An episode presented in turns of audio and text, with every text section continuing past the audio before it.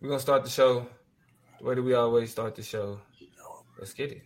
In the city, we gon' slide, bet I be there pronto. Me, my guys, we really lie. Lord, forgive me, pay my tithes. Please don't have me reach inside. And that's in the console. Keep the semi when I ride. Little penny when I drive. In the city, we gon' slide. Bet I be there pronto. Education is elevation. What up, Chop Nation? It's your boy George Lee, aka Conscious Lee. Don't forget the Lee. You can find me at consciouslee.com. Also, GeorgeLeeSpeaks.com is still up too for all your bookings, all your online classes, all that right there, right there. Who I'm with? Hey, it's your girl Toya G. Happy to be here with y'all tonight. The same way he dropped his info, I'm gonna drop mine. Higher definition LEC You've been doing spring cleaning around your home. You've been doing spring cleaning, you know, with your school situation, with your work situation. But have you spring cleaned your mind? Work with me, talk to me. Let's get you back on track and excited for what you can accomplish for the rest of this year. I'm a mindset coach, I'm a leadership coach, I'm an empowerment coach. I want to put y'all on game about ways to refine and kind of reconfigure. The same way we high definition, we refine and reconfigure, we refurbish our, our, our tech. We're gonna do the same thing with your goals and your aspirations. So tap in with me trying to show y'all some love. Y'all show me some love back. We're gonna make sure we take this thing to the next level. Live your life in higher definition. We are waiting for, and I'm pointing the wrong way. I know I like to point in my boxes. We lost somebody. Um, he's gonna come back in a second, working out his tech, tech, tech issues uh, as the political plug. But in the meantime, in the meantime, in the meantime, I want to tap in, Lee, real quick with uh, what what was I man? What was I thinking about this week? Uh, we got Ketanji Brown Jackson, right? And I know we're about to talk about that with Lee. Um, I'm sorry, with the plug when he comes back. But you know, uh, is is are black women are is is this the new is this a recipe? One question I've had about this, and I don't want to touch on what the plug gonna talk about. I'm trying to figure out how to say it. Do you feel like this is a recipe for the uplift of American politics and society, or do you feel like this is a recipe for some new scapegoats for a lot of the issues we see? Um, and I'm just asking this question real quick. Actually, I'm, I do not want you to answer it. I don't want you to answer it. The plug is back. The yeah. plug is back. So plug, I want to I want to posit a question that maybe you can decide if we come back to or not. But what I was asking the people, just thinking about this Ketanji Brown Jackson uh, uh, confirmation, I, one thing I keep coming back to is are black women the new kind of saviors as we've always been of black society and the black politics? We starting to see in the tides change. Are they the new scapegoats? That we're about to be looking at and seeing, and maybe the new culpable people who are not as you know revolutionaries might have thought because they're now in line and in the fold with a lot of the politics we've always already disagreed with. I just I've been thinking about these things. We can come back to that, but that's what I want to think about, or that's what I've been thinking about with this Ketanji Brown Jackson thing. But I'm gonna turn it back over to you. You back? This is me thinking out loud. Right um, now, you uh, so with all uh, you know, I'm the one that really needs no introduction. Um, but with that being said to get into the uh to get into the snapshot uh as as what's being discussed we have uh, the first black woman that um is sitting on the supreme court with Ketanji Brown Jackson. Uh first thing i want to address is there was a comment that was already in there that kind of spoke to uh her record on pedophiles and sentencing and you know all those types of issues right? Uh, because I, I, feel like Toya, where the direction you was going in is actually where where I wanted to start us in, in terms of having that conversation. Hey. Um, with really quickly, I'm, I'm pretty sure y'all was up on game on how the confirmation went down. Uh, and just real quick in in one in one sentence or one word, how would y'all describe that whole process? You know what I'm saying, coming out uh, with her coming out on top. What, how would y'all describe that, George? Shit, grotesque. grotesque. Okay. Confirmation process was grotesque. Why would you use that word, that language, Lee? Because despite her accolades and despite uh, you know her experiences and you know everything she had to bring to the table, uh, all her accolades were still questioned. You feel me? I think that the way that people have been able to obscure all the stuff she's been able to do, um, how they've been able to, you know what I'm saying? I'm gonna use all my words today, how they pathologize the shit that she mm-hmm. did in the, you know what I'm saying, in the courtroom, how it don't right, matter. Like, I think it's been very, you know what I'm saying, like grotesque, like real nasty, real tasteless, like god damn, she so that's what the black woman gotta go through to be on Supreme Court. Sheesh, that white man was crying and throwing hissy fits and shit. And this man, y'all, y'all, y'all asking her about her baby's racist and can she partially judge, you know what I'm saying, a, a, Catholic. Literally today, I seen on Twitter a whole bunch of different conservatives talking about she's the most liberal Supreme Court justice on there, and can she, you know what I'm saying, be impartial and not put that on the Supreme Court? Just like, boy, y'all is doing a lot. But that was my long-winded response. Yeah, and and while Toya uh, handled what she handled, I think that the way that the word I use to describe it real quick is theater. It's not. It's fake. It's even the accusations of liberalism are mainly associated with the fact that she's left leaning and she's black. you know what I'm saying? Outside of her getting up there and completely denouncing liberalism, outside of her completely denouncing Democrats, outside of her completely denouncing Joe Biden, it wasn't nothing she could do. Like any liberal that would have been placed on the court during this time would be considered the mo- like according to them the most liberal ever, right? So it was theater. It was it was a play. It was a joke. You know what I'm saying? That I mean, theater is the word I would use. Toya.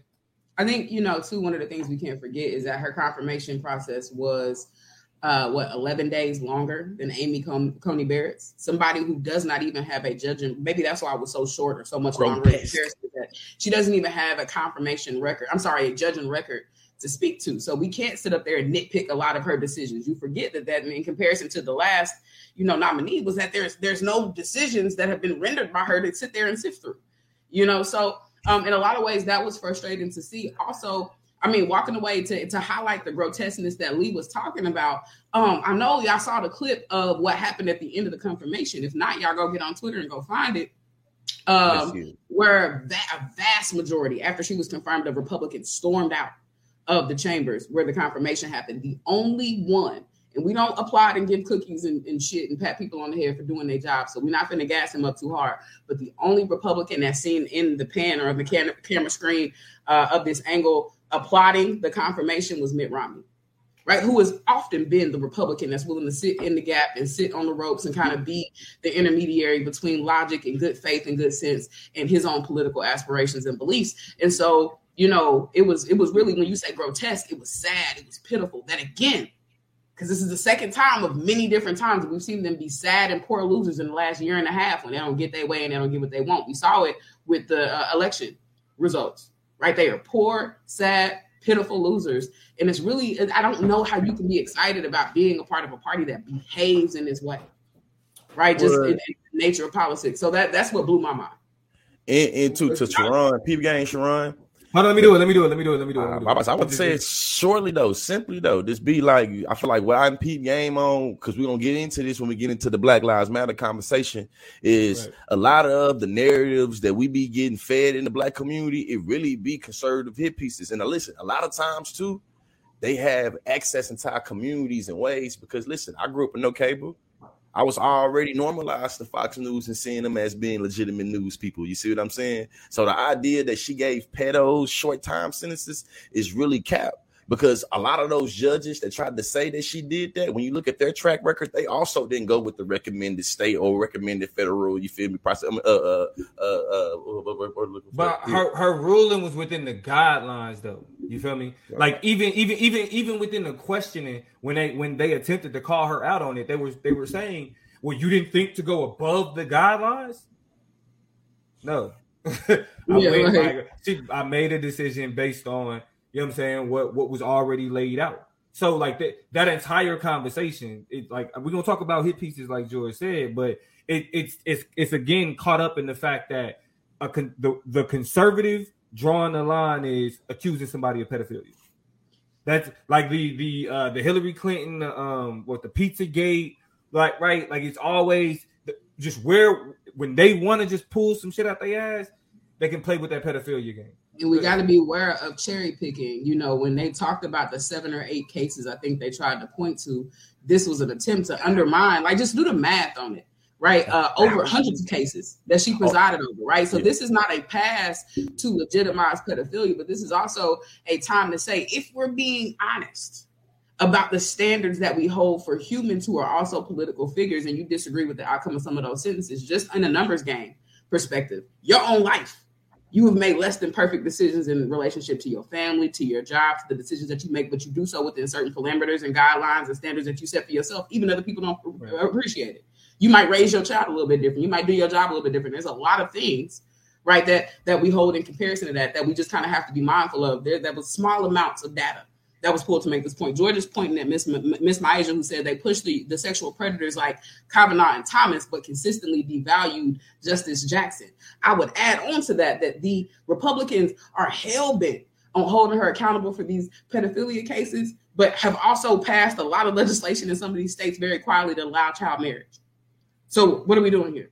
I mean, there's, and, there, and, there, and there's no conservative outrage surrounding what's happening in Tennessee right now at all, and they are pushing to eliminate any minimum age to be able to participate with children. So it's like, let's be honest and make sure it cuts both ways. This is not an excuse for politicians because I don't get in the habit of making those, right? But at the same time, we also have to be honest about the inevitabilities of the state, the inevitabilities of the court and the system, and the people we have to have there, how we have to kind of navigate um, and and hold in juxtaposition some truths about this process in order to get air quote because we haven't seen anything that she's done yet the right people in the right positions. All right? uh and with that being said that's the snap chop we can go ahead and get into uh our first chop for the for the night. Yeah man this this first chop you know the conscious chop a lot of conversation what we doing? uh, over the past five years i think has been real real big on reparations um, I think that uh, I'll be interested really to, to actually before I get into this, I'm actually curious. When I say the word reparations, chat, Toya, Damo, how in the F do y'all even define that? When people be like, what reparations? What do you say? Like, what is that? I think I mean when you say like when you when we had this conversation like today, it's like money. We talking about the government paying black people money uh to for some type of you know the, for, for slavery. Mm-hmm. Like that's when just baseline, because you know a lot of people be talking about like uh investing in opportunity zones and doing like like what they did in North Carolina, that type of stuff. When people bring up the conversation of like us wanting reparations, the first place I go to is black people getting money for slavery. Carl, um, the first thing I think about when I hear reparations, I'm not gonna lie, is just like this impossible attempt to assuage what can't really be corrected. So when I hear reparations, I'm just like, I get it, but like, what is what is the the what is an ample amount? What is an adequate approach? What does it mean to even? So I, my eyes kind of gloss over in a way. Like I the the the the, the Negro in me wants to be excited about it, but I just it really never plays as something that can be material for me in a lot of ways. And so I think rep- reparations just they represent kind of these these good to hear, feel goody kind of components of what corrective action could look like, but I don't really ever take it serious. Yeah. I never, I've never taken the idea of reparation serious. Like yeah. three acres and a mule, oh, pay back the descendants of slaves. Oh, that would be yeah. like, that's cute, but I don't buy it. Never have. Yeah, for me, I think that uh I kind of sit in between y'all a little bit, and I guess a little, little I guess a little nuance. When I hear the, uh, when I hear reparations, I feel like I've trained myself to think about state sanctioned violence and literally the state, you feel me, trying to reprimand or trying to pay trying to pay back people for that state sanctioned violence. And I say state sanctioned mm-hmm. violence, I recognize and we know that should go way past slavery. You feel me? Like one would argue we grew up in the 90s. Shit, my daddy was in and out the penitentiary for the war on drugs uniquely. You see what I'm saying? Yeah. So I, I, think about it in that way. But also, what like Toya said, it's like, hey, I also see a lot of the suffering that black people go through in America uniquely as being be like, hey, in order to get the five, we gotta go through three and four. Hey y'all, we had to get we had to enslave y'all to get iPhones and to be able to have YouTube and to be able for y'all to have y'all podcast. So if you like your podcast and having your iPhone, and you know, shit, we had to go through slavery. So I see uh, uh, America and the world seeing like slavery and suffering of black people as a necessary evil. So I kind of see it as being like, y'all niggas ain't getting that. The sky's blue. Two plus two is four. niggas supposed to be oppressed. Like, what yeah. are you talking about? So I, you know what I'm saying, I kind of sit in there too, kind of in a pragmatic kind of understanding. But yeah, uh, I mean, I, it, uh, we got JM here. He said reparations to me is money and land and access, which that's why I said like the first thing I go to is money. Uh, I mean, because like like ultimately, it's like what else? It, I mean, really, what else makes a material difference? Like there's there's there's nothing else really that could. Uh, I mean, but have, I, money is just dissuasive to me in terms of it because what is what what does money mean in terms of quantifying and uh uh reconciling for 400 now probably 500 years Like, what is that? How do you quantify that? How do you calculate that? How do you count that up? And then on top of the vast, just like different, like you had black people who had to move out west, you had black people who had to leave their families and move up north, you had black people who were subject, subjugated to violence because they stayed in the south. How do you quantify the value of those experiences and the trauma that people experience having to leave their homes, having to leave their families, have to having to figure out how to navigate a Jim Crow, like uh, the, the learning curve that it takes to not get your ass beat on the street? Like, how do you pay me for that? That's why I just I'm like I can list off things that would be nice associated reparations, but again, it just is so highfalutin and so unrealistic to me because I don't know how you're coming to these numbers. And we have a video, by So- the way. If y'all haven't watched it, just speaking about the numbers, go to our follow us on Instagram, by the way, at the Chop Up Show, at the Chop Up Show, and go watch the video. That's still today to this day get pulling hundreds of likes every single day because there's a woman who tries to break down numerically how much we would be owed, and it sparked a lot of conversation and controversy on the page. But go check it out. With like three hundred million three hundred Well- million a person or some shit like that. But but the way that and, and, and I'm just being honest, y'all. Please don't. You know, y'all gonna feel a certain type of way, but it's uh, but it's like it's the same logic of what? How much is your time worth? Like you asking people who give an hour at a time for between fifteen to twenty dollars an hour, an hour at a time. Think about that. Your life, Yeah. Hey, worth hey, well, fifteen to twenty dollars an hour. Oh, But that's but that's but, Hold on, but that's what I'm saying. So, like to answer to answer that question, it's like that. Like it can be quantified in a number that's gonna make a material difference. That's why I say money because it's Yeah. something that can make a material difference. Hey, but I like somebody in the comment section said, uh, not not just finances, also trying to mitigate it from a legal perspective and kind of uh, passing laws and creating laws.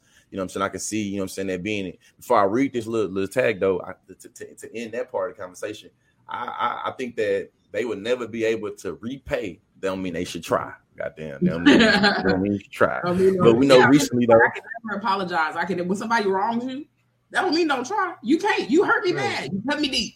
That don't mean don't try to pull me back together again for You sure. feel me? Well, Yeah. you know, we know uh, the California Task Force voted to restrict reparations to descendants of slavery uh, on March 29th. You feel me? A couple days ago, in a 5 4 vote, the California Reparations Task Force decided to limit reparations to African Americans who can trace their lineage to slavery, starting from those parameters, were more uh, were most likely to survive legal challenges. We know that free black people who came to the United States in 19th century or earlier will also be eligible for reparations. The task force cited the trouble in tracing family history and the danger and being captured in enslaved reasons. Uh, this is a two-year task force, though, y'all. The first step in the group of the it's, it's, it's the first of this kind in the country, and it was created in 2020 when uh, the governor did this. There's any other. The last part I want to read is that black people who cannot trace their ance- ancestry to slavery were considered for inclusion due to systemic racism, but ultimately excluded. California is the home of about 2.6 million African Americans. My question to you two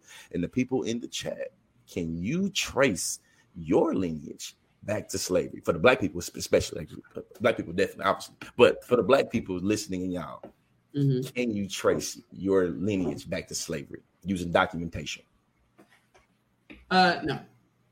the, the the deeper the deepest that my tracing goes back to when we had this conversation. I even think I made it a, made a post on the Chop Up Show page a couple months ago about the Great Migration and kind of understanding um, where a lot of our families started out in the South and where they kind of went in the, the the different lines of flight that they took and moving around the state. And so I think I can only go back as far as maybe the late 1800s in terms of locating uh, my family in Louisiana and in Mississippi. My grandma came up from Mississippi when she was in, in like the third, the 19, the late 1930s, early night, the mid 1940s maybe.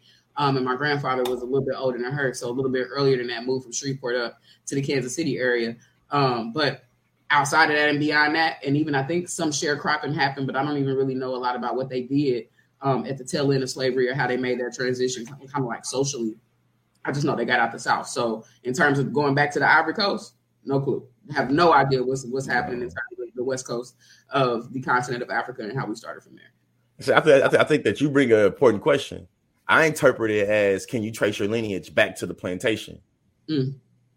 So then maybe so. I would assume that my folks didn't migrate too far from that. I thought you meant like the Yeah. to be the onset of That's slavery, how I not the interpret it. conclusion of it. Okay.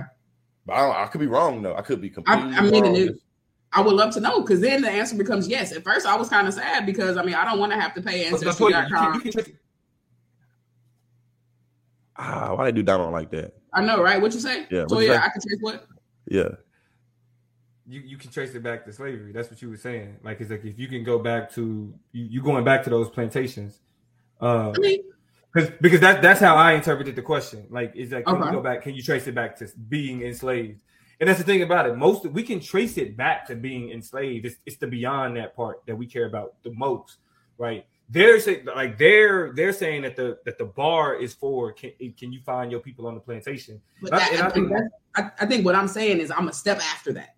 Like I can't. I there. no, I don't have the paperwork to say this. The the Adams plantation was on the my, my grandmother's yeah. grandparents were, or that Yeah. the the Johnson plantation was where my granddaddy's uh, you know uncle's owners were. I don't know that. Like that's a step removed from what I can Uh, prove. I yeah. just I, know can, I think I can. my people were down south. No, yeah, I can, I can. My like my like my people, you shit. They trace they. Uh, my grandma is actually like actually for the last like twenty years been doing a project where she been connecting like our roots all the way back to the plantation in Missouri. Uh, Mm. so like from like literally from Baltimore to Missouri. Ain't even you know what I'm saying. We wouldn't even know. We wouldn't. My on my mama's side, we got some of them people that came from Mississippi, but on my grandma's side, they as Missourians, they was taken from Baltimore. You know what I'm saying? to Missouri in terms of how they was it traced where they at. And I mean, I got like uh you know great like I, I know that my certain great ancestors that literally descended from that interaction between the slave master and the um uh black uh, the enslaved women on the plantation. So Hmm. yeah, I, I I can go back that far. Like, but this is the problem that get created though. What happened? Is that See- how we define black? Yeah, see, see, see, hey, hey, hey, see, and too, I'm thinking of this too, though.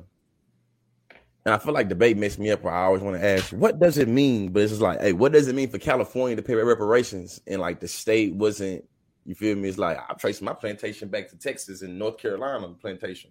So if I'm a, if I'm a resident, you of asking the wrong questions. You asking the wrong questions. I'm just thinking, it's just weird to me thinking like, what? So how does that work? Yeah, That part to me, Nah, like, nah, I guess nah. that my business though. That the, the white folks take it up with themselves. Uh, and, so, and so this this is what I want to ask y'all though, in, in that same vein, because this is this is where, Mhm. this is where I, I think that starts to get problematic. Is blackness defined by being on the plantation? Right, because I think the issue with with that that I have, the biggest issue that I have with reparations is that when we, we when we talk about legislation, we, it's legal language. That means every word, everything has to be defined. There has to be a clear Mhm. understanding of what we mean by that. Right. Mhm. That means that the, that the government would then have to adopt a official definition for black. That does not exist. Does not exist. When, when we talk about black, there are assumptions that we make about what that is and what that means. There's no legal definition for black. Now, people may say Black's Law Dictionary. That's not what we're talking about. We Mhm. talk, when we're talking about on the census, right? Even even from the perspective of African American, if we're saying that those two things equate, there's no clear understanding of what you mean by African American because that actually includes people who live over here who Yeah, are. I just did a lecture yesterday, literally about the social construct of race, and I tied Mm-hmm. it back to the many definitions or the many meanings of race in America. And I just know from digging through the archive of CRT and Black feminism, uh, Kimberlé Crenshaw and Patricia Hill Collins, and then did you know what I'm saying, especially Kimberlé Crenshaw, to go back and look at actual legal cases and think about how the government, where we're talking about Brown versus Board of Education or Plessy versus Ferguson, where the slippage is how do we define black and how the state identifies who is black. And that's when we start getting in the slippery slope. And then me just living in Oklahoma. Last thing I say, me living in Oklahoma, me understanding how different indigenous tribes have different, you feel me, uh, resources. White people have been able to literally colonize, exploit. Goddamn, I'll be. I, I, I'll never forget this when I was in uh, moved, moved to Oklahoma. I was in class. I'll be next to Bob, Bob, and Bob and Karen. Hmm. They are bragging about being one eighth Native American, one sixteenth Native American, and not paying for none of their school. I know this reparations talk opens up the can where it's like first you're finna you finna under undershort us and you finna let all these white folks infiltrate and say, well, Right. you know, I can say, nigga, I did ancestry.com. I'm an eighth black. They got the resources to tie that one eighth black to the plantation. Next thing you Come know, on. they finna say, we're getting excluded from X. Man, Let me further complicate too. I'm gonna add another layer onto what you're saying because you're saying there's ways for them to nitpick and exclude us from the process in general is ways to allow white people to come in and be 116th, 1 8th, 116th black and kind of get in there. I also think it's kind of faulty in a way because uh, part of the question is who is black. Part of the question needs to be who has had unnecessary confrontations with anti-blackness that have treated you as though you have descendants of slaves, even though you don't, mm-hmm. because Africans come over here and they're not niggas until they get to the United States, but they get treated like niggas. They get denied opportunities. Hey they get set back. Their uh, capacity and capability to provide and develop their lifestyles and their livelihoods for the reason they came over here in the first place get cut short because they get treat, treated like American blacks, right? So this right. is not to take away from the necessity of descendants of slaves from the states to be recouped for the violence, for the structural and institutional violence they've experienced. But when we think about the implications, the reverberations of anti-blackness that have necessitated this in the first place, I, I don't know if I'm comfortable taking you know what I'm saying, money. I'll, I'll you know I'll take it, but I don't feel I don't feel I don't feel good, and I don't feel reconciliation out of taking money because I have descendants of slaves, knowing that my black counterparts in this country get treated like they're descendants of slaves, feel the implications of that, and still don't necessarily, you know, kind of walk away with something material for the way that anti-blackness has been shaped in this country. It just it it creates a whole bunch of kind of weird feelings, including the 116th uh, individual coming in, including letting the system dictate and determine who get these checks and don't. Right. Like it all is very icky and sticky to me in some ways, yeah. even though I, I feel the direction that it's going. You know? and, and, and, I see Jessica Hodges said blood, uh, native blood is quantified. They have to do us the same thing. This is what I know from being being in Oklahoma and from being in debate that blood quantum shit, it ain't all it's cracked up to be. And, yeah. and, and being real with you, the blood quantum thing is how they're able to extract resources and land from natives because once they feel like there ain't enough of y'all to have the blood quantum, they finna start giving it to the mixed blood whites. You see what I'm saying? And, and, and, we, and well, I can go on and on about blood. I got a homeboy that's that's that's that's that's that's, that's, that's, that's half half white, half native, but his native is multiple tribes. He he got to pick one tribe. He don't get to say he's half native. He got to pick one. So he only gets to say he blood quantum of Chuck of Chutta people. It's just it's games they play when it comes to their blood quantum shit. And mm and and then we have to understand that like like race isn't genetic. You like there have been studies that have shown that you are genetically closer to Come some on. white people than you are to actual other black people genetically. Mm-hmm. So the even the idea that there's a blood representation of how like when we talk about you have black all of that is is is is based on how we view these things culturally. None of it is biological. None of it is genetic. It's, it's literally how we understand and how we interpret race through how we understand culture. Which when we go back to what it means to be black, is caught up too much in understanding the experience of mm-hmm. slavery and the reverberations of that. Jim yep. Crow, uh, you know, just de, de jure, de facto racism. You know what I'm mm-hmm. saying? Everything that uh, uh, uh, white flight, prison industrial complex, all of those things, right? What? How do those things impact how you live your everyday life? You know what I'm saying? It's, it's, it's how that's shaped. But the problem, though, is that we tie it too much to that and we dismiss like the culture that come from it, the music, the art. Yeah, uh, but, but, I'm thinking of this movie that I watched with Matthew McConaughey, where they went back and historically did this little, this little, this little, like literally they traced back this court case that was in Mississippi in the 70s about the miscegenation laws, where they mm-hmm. had this white passing dude that for uh, and today we see him as white. You see what I'm saying? But because the one drop rule was so institutionalized in our country, they had literally went back and tied. It was like something Jones. You feel me? Where it was like a, a, a mixed biracial, a, a, biracial enslaved woman was fucking around with this. You feel me? Confederate soldier that turned to be a Union soldier, and they knew, mm-hmm. and everybody in the town knew that that lineage from them came from hey, your great great. If anything will make a nigga go from the Confederacy to the Union, put him on, put it on his ass, put it on his ass. You know what I'm saying? But my point is that even though I'm talking shit about the one sixteenth, one eighth white people that'll be able to be like, I'm da da da da da da. For a long time in our country, we did practice the one drop rule though, and it was like you know, thinking talking about the Plessy versus Ferguson when you read the actual court case and what actually happened in it, that was the issue. Bro was white passing, but he was black, and he told him, "I'm black." If y'all read, y'all know the NAACP set it up that way. So it mm-hmm. still get to the point where it's like, man, and, with, and, and, and I think the, the, the part that people miss about Plessy versus Ferguson also it's just real quick, is just that they was actually testing the segregation laws that existed in in uh, Louisiana at the time, using Plessy specifically to Hmm. be to show the ambiguity of race and saying who can sit here and who can't. Because he's a, like it's times where they letting him get through because he looked white, Mhm. but because of who his parents are and that connection, he, you know, he's called black. So it's a, it's a, it's a very slippery slope, as they say, as as Giselle said, uh, uh, said in the chat, slippery slope. Well, I guess my my my my, my last point. I know some people in the in the comment section is asking and saying it. Uh, the task Mm-hmm. force is about a year away in its work, and it has not created the compensation plan yet. It has not created the compensation plan yet, which could include the range of solutions: free college, assistance buying homes and launching businesses, grants uh, to churches and community organizations. A final proposal to the task force is due in June 2023. So even though we didn't pumped up talking about money, we see that it's gonna be mainly in in in, in like subsidizing, giving giving giving you shit, hoping that giving that shit to be able to do X, Y, and Z. Well, how mm-hmm. I feel about that, and I'm here curious how y'all feel about that. I see it. I think the, the skeptic and the pessimist in me is gonna be like, man, so y'all gonna give me a, a, a weak ass home and a little bit of college and say, hey, now you're you're what my great grandkids is gonna be. You can't talk about that slavery shit because I gave your, your great granddad George Lee. We, we gave him a little bit of college and we gave him a, a little. So so now that just you, you have to get over it. See, you guys will never get. That's how I feel. How it should happen. Yeah, I mean, I don't know. I think uh, Canada has been a great example of the possibilities of what happens post reparations. Right, Canada has done all of the right things in terms of in terms of acknowledging its its uh, violence towards Indigenous folks.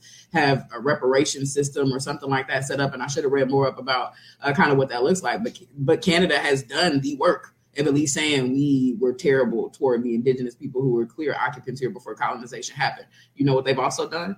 Terrible, terrible monstrosities and committed Well, terrible they still finding kid bodies right now. it- you know what I'm saying? And on top of that, I mean, I'm talking about contemporary violence, contemporary ways, and you know, we can romanticize Canada and the ways that they deal with, um, you know, race and kind of the the more progressive, even more so than the United States way that we uh, orient them, they orient themselves toward those issues, but still very muchly uh, indigenous folks and even black folk up there that deal with the racial implications of what settler colonialism created. So uh, be ye not confused. Reparations don't mean nothing. Systems are still going to work how they're going to work. When it comes down to the letter of the law and the individual, it's kind of like, you know, we can pass all the laws we want to about anti-blackness and policing. That don't mean the cop that stops me gives a shit about any of that legislation that's been passed, any of these bills, God. or has any We intention ain't like it of- in broadening, you know? And so embolden it. I mean, I mean, we can we can pass policies and legislation and take it away from money and put the shift into other institutional changes, but that don't mean nothing to me.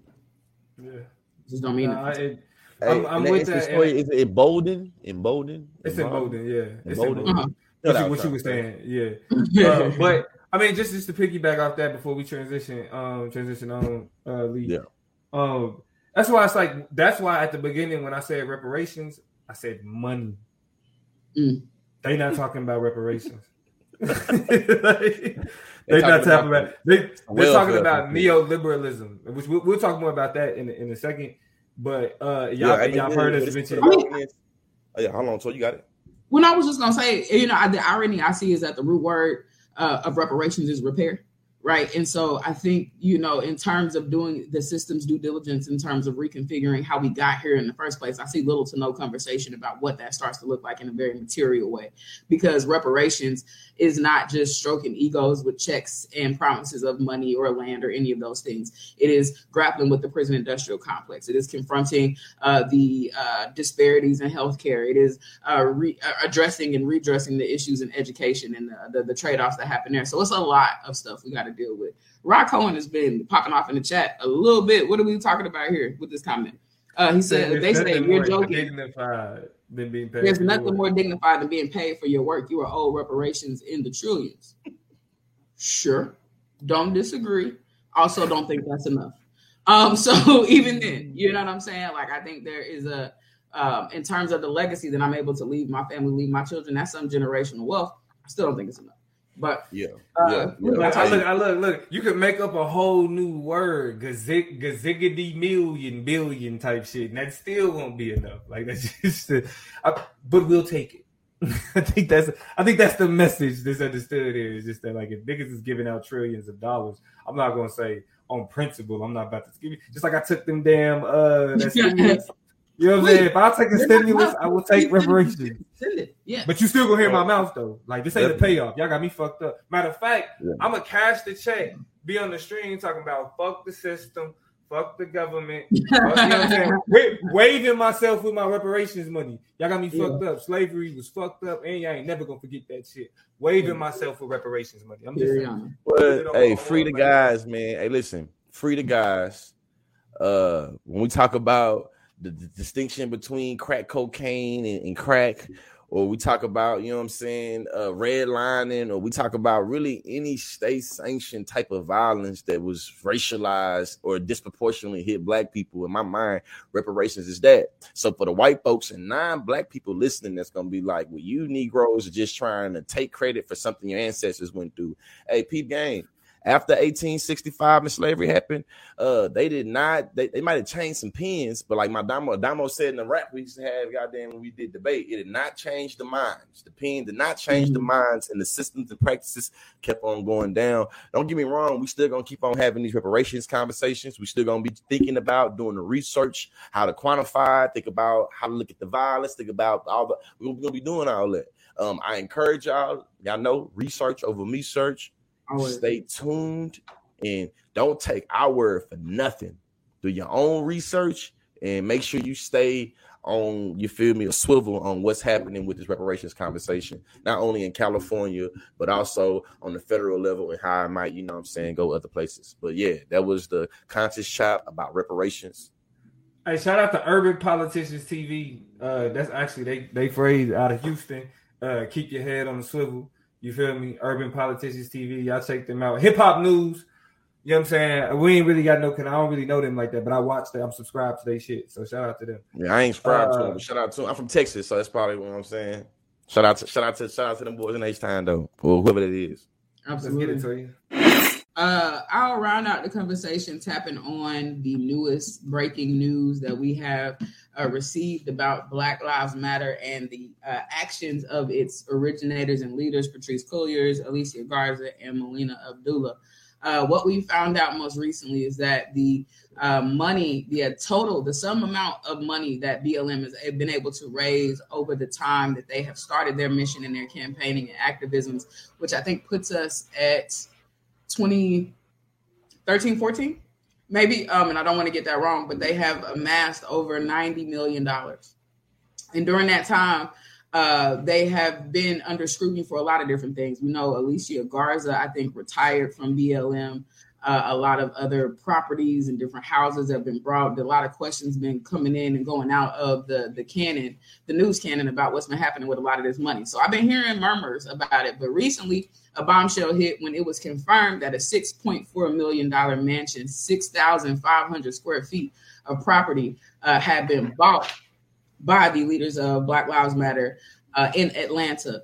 This particular uh, domicile was uh, is like four bedrooms, four bathrooms. A lot of people like, y'all got all this space and it's only four bedrooms. What in the world? Y'all don't even know how to buy houses good. But even outside of that, um, the initial purpose of this house was to be a content creator house. It was initially created to be like a campus for individuals who they were giving like fellowships to, to be able to come and use the space as a studio slash living space to create content that amplifies the mission and some of the objectives of Black Lives Matter.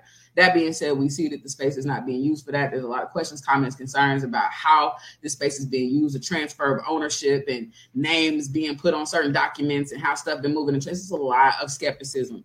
And so we'll eventually get to the nuts and bolts of this issue. But I want to I want to reverse and zoom out a little bit and, and just start off with the question like from its emergence and its kind of solidification in our old upper adolescence and our young adulthood and our approaches toward being, you know, activism minded and being connected with the social space and place. What have your vibes about BLM been over time? Like BLM popped up, we finally had a name and an organization to boost and amplify our desires from the black community. Um, and over time, they've gotten a lot of traction in our community. They've become a household name.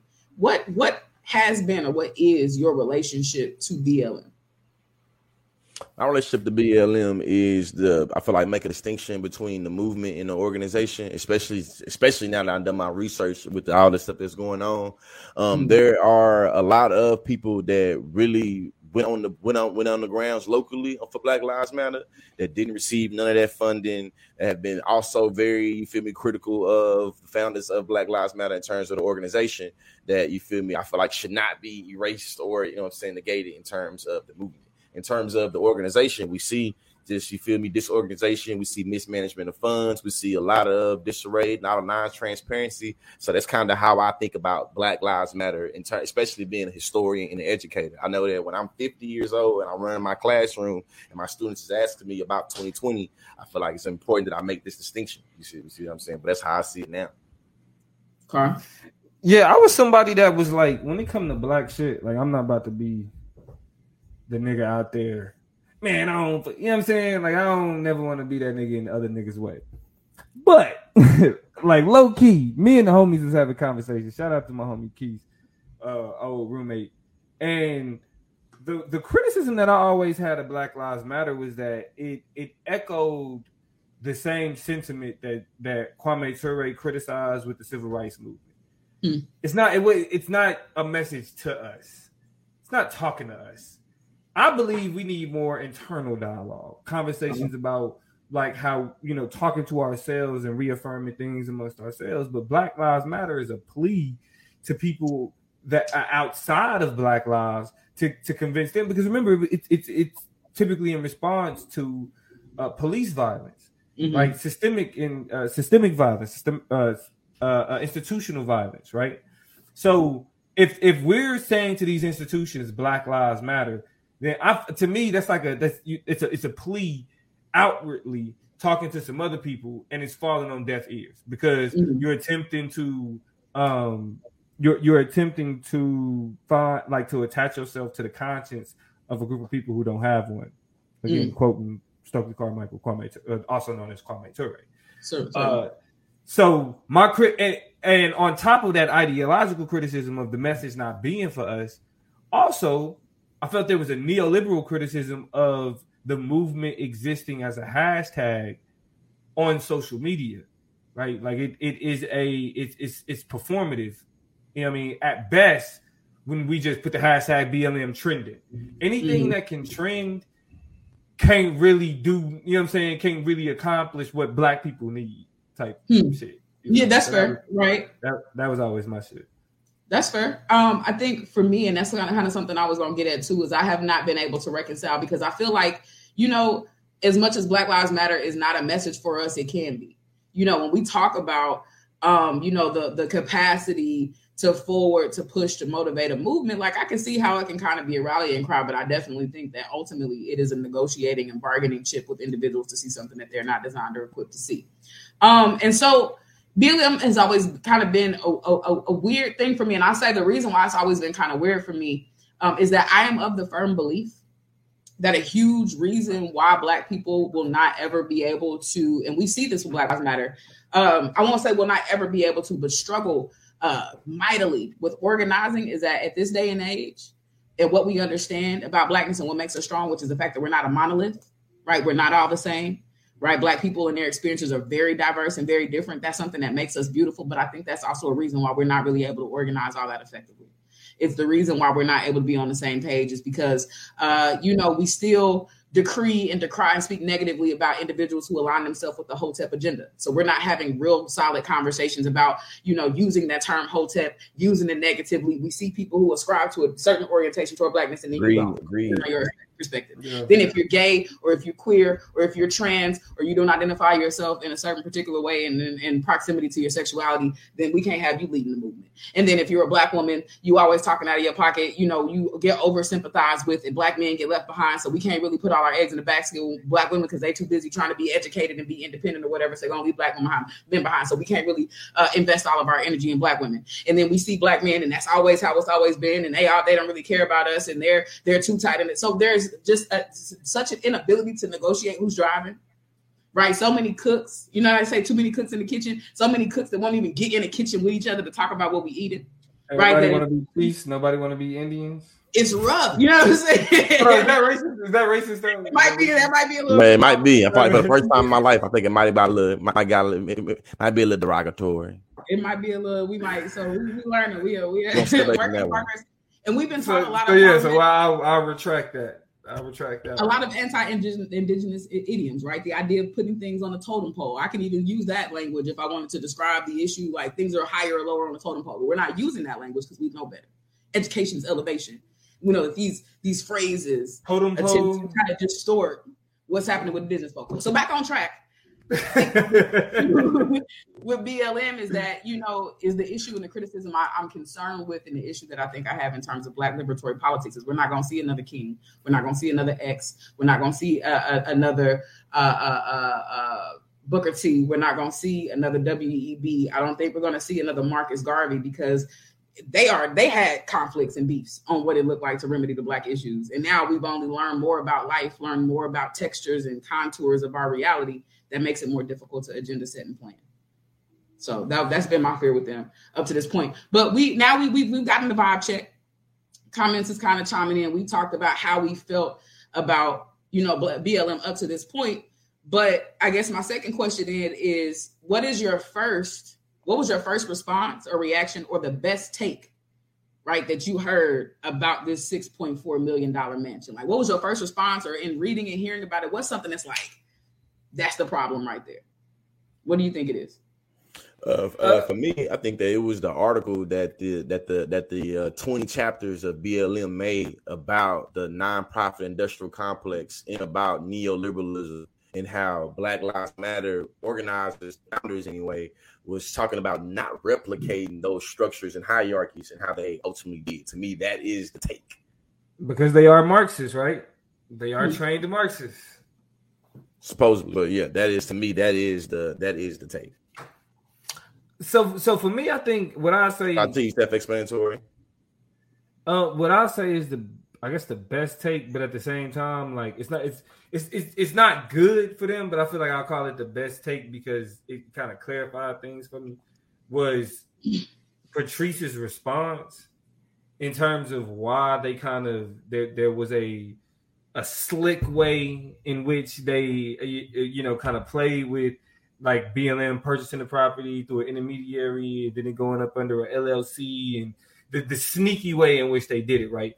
She justified it by saying that it was for renovation purposes. Mm-hmm.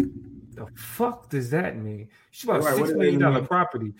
Yeah I mean and, and and what's even worse about that is when they heard her respond with that they was just like nah when it was being sold it was listed as we hey, y'all can hop in right now. So it, what what it, it solidified for me that again like what george was saying this the the the nonprofit industrial complex wins again. It it the way that it works is again for the purposes of producing capital utilizing that because Patrisse Cullors didn't do anything illegal. Let's be clear about that and she didn't do anything that most other nonprofits do like it was Mm. like she it was like traditional nonprofit move making yeah you know what I'm saying? Like, I mean, we don't question Haiti or we don't question uh, uh Red Cross when they talking about sending this money for Haiti, but they got you know what I mean, mil- people making millions off of being on a board and shit. So it's like when we when we talk, when we thinking about these things, we got to understand that the criticism lies in the nonprofit industrial complex and how them as trained Marxists was weren't supposed to operate within those confines. Mhm. That's what they were critical of. If they didn't do nothing shady, because the same people that uh, that are saying that they bought this house and the way that they did it are also the people that are criti- critical of them being Marxists, right right? But the real criticism is that they went against their Marxist beliefs and how they uh in in in, in how she was moving. I think and, and maximum maximum Tata said I question the Red Cross. I don't trust them neither. And I agree. No, that's kind of Right, the right. point is, though. I'm not Hope You down. should so. also articles about that, right? Yeah, go ahead, Tony. I'm not dialing 90999 for nothing. Let me go with with some other efforts I can align myself with and get with. I will say, and this is kind of in relation, you know, shit to to know what the plug was saying in terms of this is kind of how nonprofits work. This is how they function. You know, we should be you know, not completely afraid and surprised by some of these things, but still critical and skeptical of a lot of it at the same time. And what I think about, you know, I saw an article, uh, or not an article, but a tweet that was like, man, they they they bought this six point four dollar million dollar mansion. They've been under scrutiny for other issues, and Ferguson still ain't got no community center. And so when I think about stuff like that, because Mike Brown was killed largely because you know, youth like him, him and youth like him didn't have a lot of stuff to do. So yeah, he gonna pop around and go buy a box of Rillos real quick. He gonna go and see what the next play is. He gonna be out there kind of meandering through the neighborhood because there are not spaces and places for young black youth to go in a lot of these urban cores, which leads them out and renders them kind of to the the violence that exists on the street. So like when we see the things that on a material level can reconcile some of these things, it's rough. The other side of it though, just on some real player shit, I was like, damn, I, I want y'all to have the bag. I don't have a problem with the leaders of BLM living in a mansion. Just do the other shit.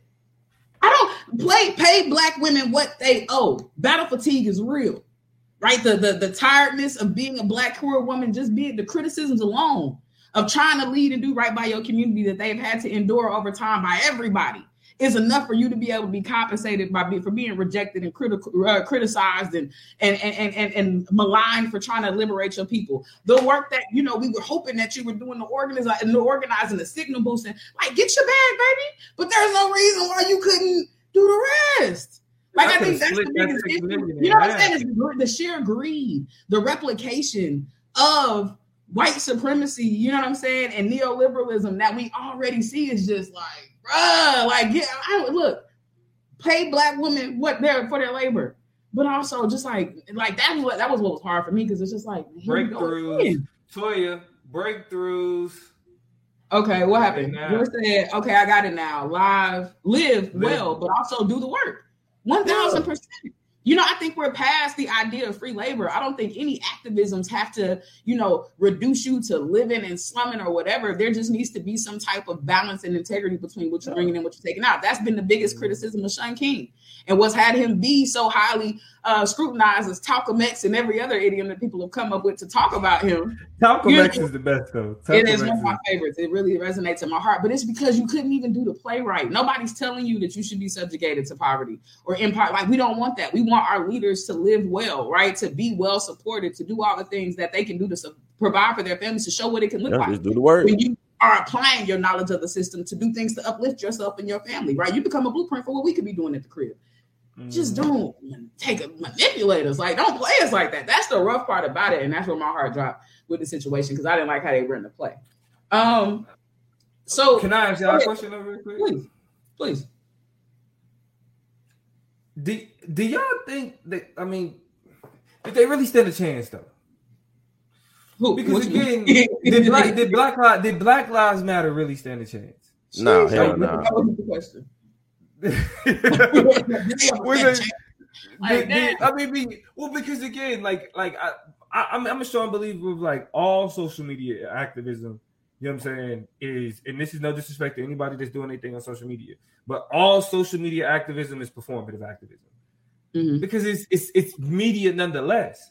We we may have access to social media outside of the ways that we've had access to traditional media, mm-hmm. but where the money is made, who has the overall influence on how on what gets seen and all those other things still match how traditional media is disseminated. So when we give, like you know, like when Lee, for example, got, has the biggest platform clearly on this platform, mm-hmm. I mean, his his work is still to the benefit of TikTok because what he's doing is bringing more people to the TikTok platform to listen to him, right? Just like BLM as a hashtag brought more people to social media as a way to display their activism because I can't show up, I can't walk up to you and be like, hashtag BLM. Like, hey, bro, I know you. right. you feel me? But you can be like, man, I'm mad at the world. Hashtag BLM. And it means something. It attaches you to a politic. It does. You feel me? It attaches you to a politic. And so to me, I think like once it became big because of social media and because of uh uh you know it being a trending thing it was it this was always going to have the type of money that was included this was mm. always going to be the result uh, i mean unless y'all have a different perspective to that that somehow speaks to something otherwise Because this is I've been I've been saying the same criticism since 2016, so I'm not necessarily surprised. I ain't necessarily even hating on them because I also believe, like what Toya said, hey, get your money. Yeah. Get your money. But when they come for you, Yeah. just make sure you're doing the other things that you're able to shield yourself and say, like, yeah, we doing this, but they got this. Yeah. It's- I feel like know, I feel like they ain't stand a chance in terms of no matter what they did with the money, no matter how they spent it or how they didn't spend it. We know that the people that's criticizing them was gonna be writing these criticisms. And I know that the thing that I'm kind of not looking forward to, that I'm thinking of right now, sticking out loud, like right now where I live at, I be around a lot of like white people in many different instances. And what I know that when I live, you know what I'm saying, like living in Texas, being, around more black people, conservatives do a masterful job in spoon feeding my people bullshit ass information. So just Mhm. reading some of y'all comments right now, I ain't even gonna say y'all name. You see what I'm saying? Mhm. But a lot, I can I can tell when people haven't researched and you just regurgitating some bullshit. Cause just like, yeah, I, I leave it at that. I just leave it at that. That's fair. Uh, one thing I want to, uh, Angela, you had said, "Can we start earlier?" I'm tired. This is my moment where I go ahead and, and do because we feel you. We we be late today. right obligations, work obligations. Everybody beat. If you go ahead and get your rest, just go listen to the rest of the episode on Apple Podcast, Spotify. Go watch it on YouTube later. Go watch it on Facebook later. We're definitely not trying to keep y'all up. We know we got to organize our lives around reality. Three different people, two different time zones, trying to make it work. So if we ever too late for y'all, we get it.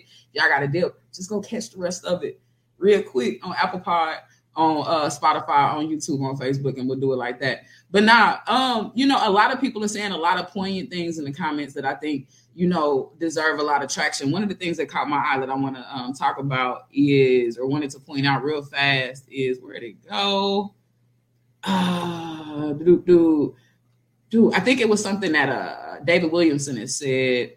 Uh, something about because and, and this is something I've also had a leaders. That yeah, was so, not even so-called leaders, but the Nuclear fact that? I'm explaining it. The it was that uh, Black Lives Matter was not originated by a black person, right? And that a white person is behind the puppeteer. And I even think uh, David made the assertion that the NAACP is kind of the same way. I've always been kind of because you know the George Soros uh, uh, conspiracy theory with with the NAACP. I've never, I don't really know what you mean when you say black people aren't around the origination of the. the uh, Niagara movement. The Niagara But- movement. you know, I'm really, I'm, I'm, I won't, I won't lie. As if you know, we don't know everything that's happening behind the curtain. I don't know what it means for George Soros to, I guess, bankroll it. He's the person kind of pulling the show. Like, I, I, I don't know what to do with any of those criticisms, and I think that's what also exasperates me about black development and, and building black things is that oftentimes you know, on one side, we demand that white people have a real confrontation with their privilege, which means looking at the resources they have and giving that shit up. Right. This is why we celebrate. Um, I hate to call her this Melinda. No, that's not Melinda Gates. I forget Jeff Bezos' wife, and I don't want to call him ex-wife, and I don't want to just refer to her as the ex-wife without talking about her real name. But she was able to give up billions. Now I don't know if it's because of a confrontation with anti-blackness, and that's what she had. But we know that we demand that billionaires and trillionaires and people with all the money give give it up. If you're real about what you're talking about, come up off your shit. I don't care about what book you read. I don't care about what little quote you know. The money. But the other side of it is that we are highly critical if we are to discover that behind the curtain there are white people kind of contributing that money and and and and bankrolling and funding the the movements of black people. So it's it's, it's kind of hard because it's like which one is it? Are we mad that white people giving up their shit? Or are we excited for white people giving up their shit and black people being in the face of how we how things look and, and what it looks like to move forward? And so there's some tension there that I haven't really figured out how to reconcile, but I like to Yeah, I mean, believe that of bread is good as long as you ain't trying to call shots. That's where it gets weird. Then people say George Soros has this other agenda attached to BLM, which is why it's kaput. Go ahead. Well, because let's because let's let's I mean, because I think BLM and NAACP are like two great parallels because they they suffer from similar criticism. You know what I mean in terms of who has a hand in how they're like where they get resources from, right? Mhm. The NAACP, for example, you can be critical of white people being involved with the NAACP's foundation, right? But the same people that are critical of the NAACP are also critical of somebody like W.B. Du Bois Mhm. and his relationship with white institutions, right? But they also leave out the fact that Marcus Garvey, who most people put in conflict with W.B. Du Bois because of their Mhm. ideological differences, well, they did have a little conflict. W like W. Du Bois did write up a little, like if it was some shade, thrown at that time, it came from Yeah. light skin. but, Certainly. but WB Du Bois I'm or, Black or, or Mark, Man. uh, you know, I'm I'm talented. I'm a talented tenth. Believe me. You know what I'm saying? We ain't gonna do that. We ain't gonna do that. But WB, uh, but Marcus Garvey did meet with the Ku Klux Klan. He had conversations with the KKK. He spoke with racists. Right? There's an understanding that if you're moving, if you're doing anything for Black people, you're going to come into contact or let me say this: contact or conflict with white people. Mhm. How you want that to go? You know what I'm saying? Do you want contact to turn into something that can be productive for the overall mission? Yeah. Or do you want conflict because the principle is resisting whiteness? This is the this is the double consciousness. It's the reality of being black in a in a society that's built off the degradation of black people. Absolutely. And so while the criticism of how people move when they attach themselves to not even attach themselves to white people, but allow the presence of whiteness within certain movements to exist, the Mhm. reality is you can either use that to your benefit or use it for something where you end up undermining yourself. It's your, I mean, and it's your choice to choose. You know what I'm saying? Like, if you want to invite some white folk to the door, you got to kind of navigate. And I think you got to make sure there's no such thing as the right white folk because the insidiousness of anti-blackness is so deep in them. They start Right. doing shit they don't even realize they doing. Like, you're really whiting right now. I don't think you recognize that. But Toya, can we all speak to like how we all have our white people though? Like white people that's been useful. I mean, I I'm sorry. I, even I, and, I, and I realized even in the uh, some comments on our on our videos was saying like that that I'm more conservative than the motherfucker. Like he, I'm, gonna say, I'm gonna say the shit that. But listen, we have like our like niggas have they white people, right? Yeah. You've been in a position, you've been involved with a certain institution, and that one white person. That's the homie. with- That's the homie forever. you. Exactly. And they like, hey, I'm gonna make sure you straight because I know how they Yeah, do. I don't think I don't think Noella's with us tonight, but shout out shout out to my homegirl. Yeah, shout out to Noelle.